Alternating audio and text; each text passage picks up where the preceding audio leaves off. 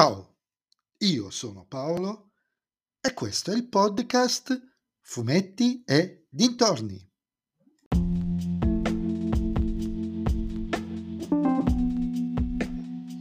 In questo nuovo episodio del podcast vi parlerò della seconda stagione di Prova Prova Sassà, show condotto da Frank Matano, disponibile sulla piattaforma Prime Video.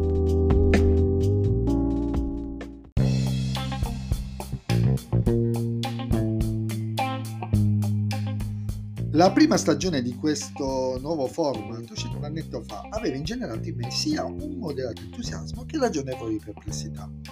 L'entusiasmo era perché era interessante vedere dei comici affidarsi all'estero all'improvvisazione per interpretare al meglio le situazioni in cui venivano coinvolti da, da Matano non era originalissimo, c'è anche la, c'è la trasmissione uh, su Rai 2 stasera tutto è possibile, mi pare che si chiama, che pesca nelle, da quelle parti, ma era grosso modo implementato bene.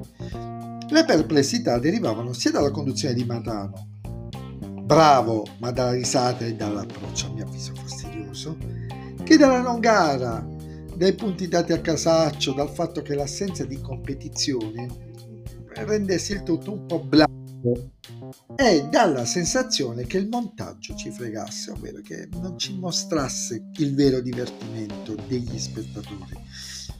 Però evidentemente i responsi sono stati per lo più positivi e non vedo il motivo di dubitarne, questa è l'onda lunga di LOL, per cui Amazon ha realizzato una seconda stagione, ma la produzione ha anche pensato di fare qualche piccolo aggiustamento al format. Il fatto che all'interno delle quattro puntate più un extra con momenti inediti sparsi ci sia la rotazione di comici è proprio una delle criticità che avevo appurato nella prima sta- appuntato nella prima stagione. E l'aumento di partecipanti di performer, mor- molti della prima stagione a onore del vero, rende comunque più dinamiche le interazioni. Cioè non, non stai lì a vedere sempre i quattro soliti comici per due ore a fare provare a far ridere. C'è un po' di qualche spunto in più. Inoltre hanno aggiunto in ogni puntata un personaggio misterioso, nascosto in un'enorme scatola, legato proprio a uno dei performer della puntata, che quando veniva aperta interagiva con il suo legame, ma non solo. Interagiva con le stesse regole dei performer e non necessariamente l'ospite era un performer, anzi non lo era mai. Una piccola novità che ha aggiunto qualche momento gustoso e inaspettato, vedasi il professore universitario.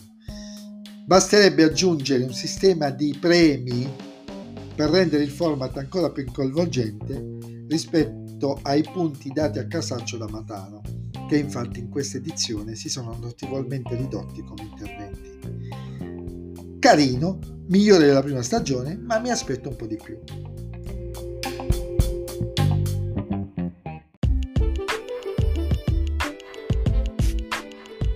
E anche questa, questo episodio del podcast è terminato. Voi mi riascolterete nel prossimo episodio. Vi ricordo che vi aspetto su Instagram, sul profilo Fumetti e Dintorni, a dirmi cosa ne pensate anche voi di questa serie Amazon e soprattutto della risata di Frank Matano.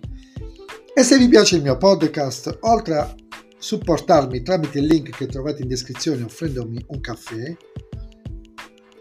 potete sempre suggerirlo ai vostri amici. Se invece il mio podcast non vi piace, allora suggeritelo a chi non sopportate.